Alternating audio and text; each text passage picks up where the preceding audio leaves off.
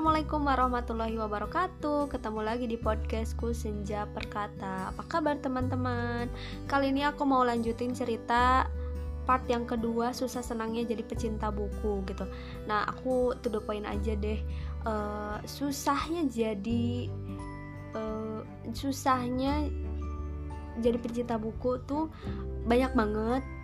Yang pertama, gak punya budget yang apa ya, pokoknya harus, kita tuh harus pintar-pintar gimana sih e, ngelola uang kita biar bisa tetap beli buku tapi enggak bikin bobol juga gitu ya. Kadang aku nyisihin setiap hari tuh lima ribu, atau aku targetin kalau bulan ini aku mau beli buku e, seratus lima puluh ribu di budget gitu. Terus pokoknya aku bilang gini sama diri aku sendiri, ini investasi buat masa depan, ini Uh, sebuah kewajiban sebagai pembelajar gitu ya.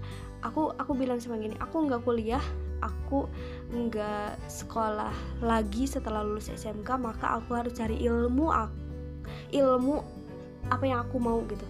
Jadi kalau nggak belajar di YouTube, terus aku juga peng, aku suka ikut-ikut kayak seminar online gitu.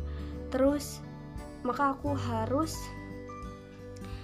meluangkan uang buat membeli buku gitu. Jadi kayak sebuah kewajiban aja buat diri, kalau nggak beli tuh kayak ada sesuatu yang kurang gitu ya. Terus uh, itu bukan sus itu bukan sesuatu yang susah sih, tapi mungkin kayak butuh usaha lebih aja gitu. Terus yang kedua, susahnya jadi pecinta buku itu kadang sering di kayak ih kok beli buku sih, ngabisin uang aja, ih kok ini sih. Jadi ada banyak komentar gitu, bahkan bukan dari teman aku aja sih yang bilang gitu, tapi kayak orang tua juga aku bilang, ngapain sih beli kayak gini, ngapain sih beli kayak gitu. Terus aku bilang, enggak sih, gak apa-apa, aku butuh gitu. Kadang aku cuma jawab kayak gitu aja, aku pengen soalnya gitu, aku butuh soalnya gitu, tinggal jawab gitu aja sih. Meskipun mungkin jawabannya kayak kurang memuaskan bagi mereka, kayak ih alasannya aku gitu amat sih gitu. Tapi gak apa-apa deh, pokoknya menurut aku, apa yang menurut aku penting, aku lakuin gitu. Terus yang ketiga, eh, kayak pernah pada satu waktu aku minjemin buku mungkin ke beberapa orang, terus bukunya tuh nggak dikembaliin. Itu mm, gitu kayak bikin kesel aja gitu. Eh, kayak kita udah kita kita suka banget nih sama buku, terus dia ada yang pinjam, niat kita adalah biar ilmunya bermanfaat, biar buku si biar si buku ini tuh bermanfaat. Tapi eh malah dia dibaca enggak, dibalikin juga enggak gitu. Jadi kalah ma- jadi malah diabaikan aja gitu. Terus aku ngerasa ih ya udah deh, jadi pelajaran aja bahwa jangan jangan sebaik itu gitu. Bahkan kata siapa ya, aku lupa, jangan pernah kasih pinjam buku kamu, karena buku itu adalah kayak senjata bagi diri kita sendiri gitu. Kalau kita kayak apa ya, kayak sebuah rahasia gitu. Eh, rahasia dibalik kesuksesan kita tuh ya dari buku itu. Maka jangan pernah sembarangan mem- memberikan pinjaman buku gitu ya. Ternyata sekarang aku paham, oh iya Boy Chandra yang bilang gitu. Aku merasa iya ya, soalnya kalau aku minjemin kayak yang dipinjaman tuh kayak gak tahu diri. Ops, maaf pokoknya. Buat teman-teman yang udah aku pinjemin, aku ikhlas kok. Aku aku niatkan untuk apa ya, e, ngasih hadiah buat teman-teman.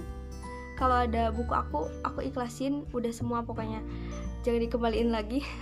e, Anggap aja sebagai kenang-kenangan dari aku. Asyap kayak yang banyak aja ya. Terus e, yang keempat, yang keempat susahnya jadi pencinta buku tuh eh, apa ya, kayak jadi kadang kesusahan buat ngejaga-jaga ngejaga buku.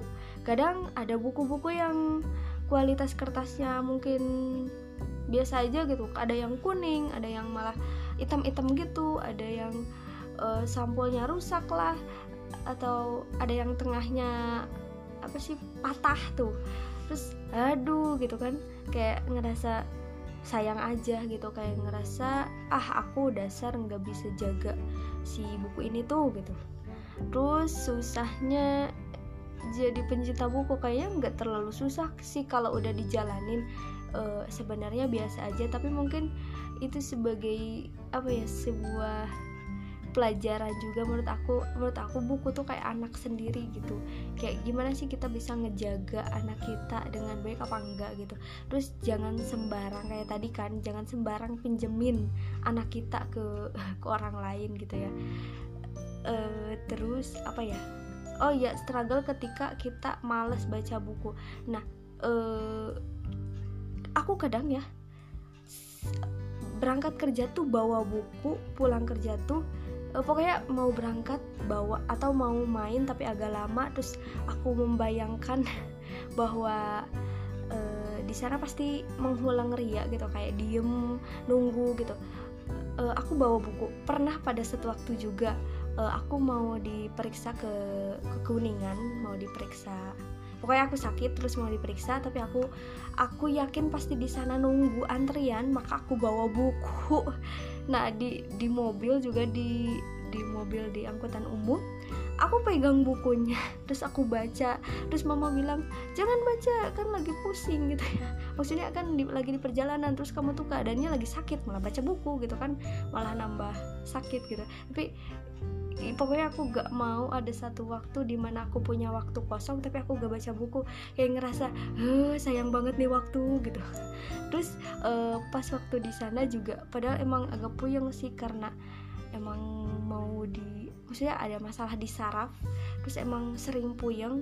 Terus aku sambil puyeng sambil baca buku, pokoknya emang nggak nggak terlalu paham apa yang aku baca, maksudnya nggak fokus gitu ya. Tapi aku maksain baca soalnya sayang banget nih waktu luang buat uh, malah daripada main handphone yang sama pusingnya juga, lebih baik uh, buka-buka buku.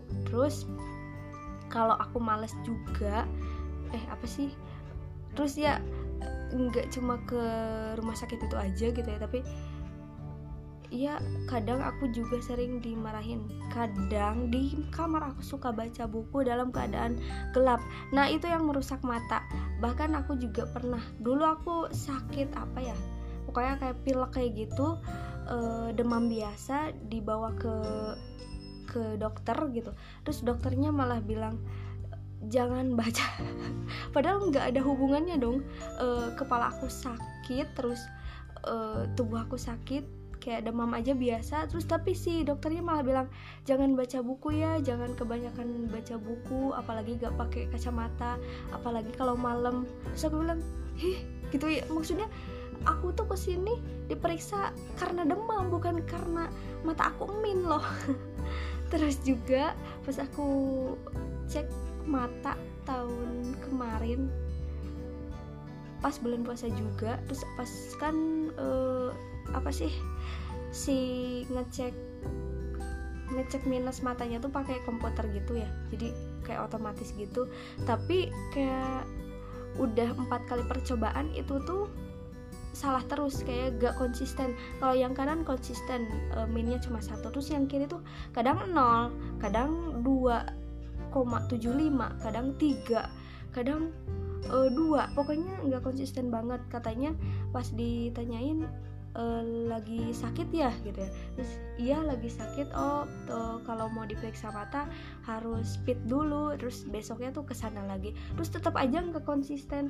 Terus pas ditanya e, sehari berapa jam ya e, main handphone, terus aku bilang kayaknya tiap jam deh. Terus e, si kakaknya tuh bilang kalau bisa sehari itu maksimal lima jam ya dek gitu, jangan lebih dari lima jam kalau main handphone. Terus uh, suka baca buku, terus aku uh, jarang, aku bilang gitu, aku uh, jarang. Nah kalau baca buku uh, biasain jangan lebih, jaraknya tuh harus tiga puluh sentimeter dari mata. Hah? Emang kebaca? dalam dalam hati tuh gitu. Jadi aku ngerasa, kok aku ngerasa bersalah banget ya. Uh, gini, uh, bapak aku malah sering marahin aku karena aku sering baca buku. Sering, jangan belajar terus jangan belajar terus, jangan baca buku terus, tuh rusak mata. Padahal yang bikin rusak tuh ya karena uh, salah cara aku aja sih, kayak terlalu sering main handphone kan, gak selalu tentang buku. Aku aku emang megang buku tapi belum tentu aku baca. Kadang juga yang eh, yang apa ya, ini sebuah semangat buat aku terus membaca tuh, aku sering bawa satu buku ke tempat kerja, mau dibaca apa enggak pokoknya tetap dibawa, soalnya pasti ada satu waktu dimana aku eh, diem kayak eh, kegiatan apa ya hari ini gitu, maksudnya kayak nunggu dijemput lah atau lagi nunggu, pokoknya hmm, apa sih, mengisi waktu-waktu luang. Aku suka baca meskipun cuma beberapa paragraf atau beberapa halaman. Nah itu aku sering semangatin diri gitu uh, buat nyelesain bacaan-bacaan yang uh, nyelesain bacaan yang aku punya gitu. Sebenarnya sekarang lagi diet buku gitu ya, dalam artian nggak terlalu banyak buku yang mau aku punya. Aku pengen sedikit buku aja, tapi ilmunya tuh bener-bener uh, daging banget gitu. Terus juga apa ya, sekarang emang fokus di buku-buku pengembangan diri atau buku sejarah Islam. Aku lagi seneng di dua hal itu. Terus uh, apa lagi ya, mungkin segitu ya. Itu mungkin bukan cerita susah ya, tapi kayak cerita ya cerita perjalanan aja gitu, gak ada yang terlalu susah. Tapi kalau aku mau nitip pesan ke teman-teman, teman-teman aku mau bilang kalau membaca itu penting, dan menurut aku membaca itu harus, siapapun kita, apapun pekerjaan kita, eh, bagaimanapun keadaan hidup kita gitu, membaca itu penting biar kita bisa, meskipun kita gak jadi apa-apa, tapi kita bisa lebih bersyukur gitu, bisa punya ilmu yang mungkin e, bisa bermanfaat bagi diri sendiri gitu, sebelum bermanfaat bagi orang lain. Terus aku mikir kayak gini, aku harus belajar lebih banyak, karena yang aku bayangkan nanti anak aku pasti akan bertanya banyak hal, dan sebelum dia bertanya aku pengen ngasih e, ilmu yang aku punya buat anakku gitu. Uh, kok malah ngomongin anak ya. Pokoknya eh, semangat terus buat belajar, meskipun kita nggak kuliah gitu. Buat teman-teman yang nggak kuliah, semangat aja, karena ilmu itu nggak harus di bawah atap gitu ya. Tapi bisa juga kayak kayak aku gitu ya, belajar dari kehidupan langsung, terus belajar dari lingkungan. Menurut aku itu jauh lebih penting, jauh lebih eh, apa ya, lebih langsung praktek gitu. Dan terima kasih buat teman-teman yang udah mendengarkan dari awal sampai akhir. Jangan lupa untuk saran dan kritiknya aku tunggu di Instagram, di D M-ku. Uh, nama Instagramku et i c a k h nol nol. Jangan lupa follow juga. Uh, selamat berteman dan assalamualaikum.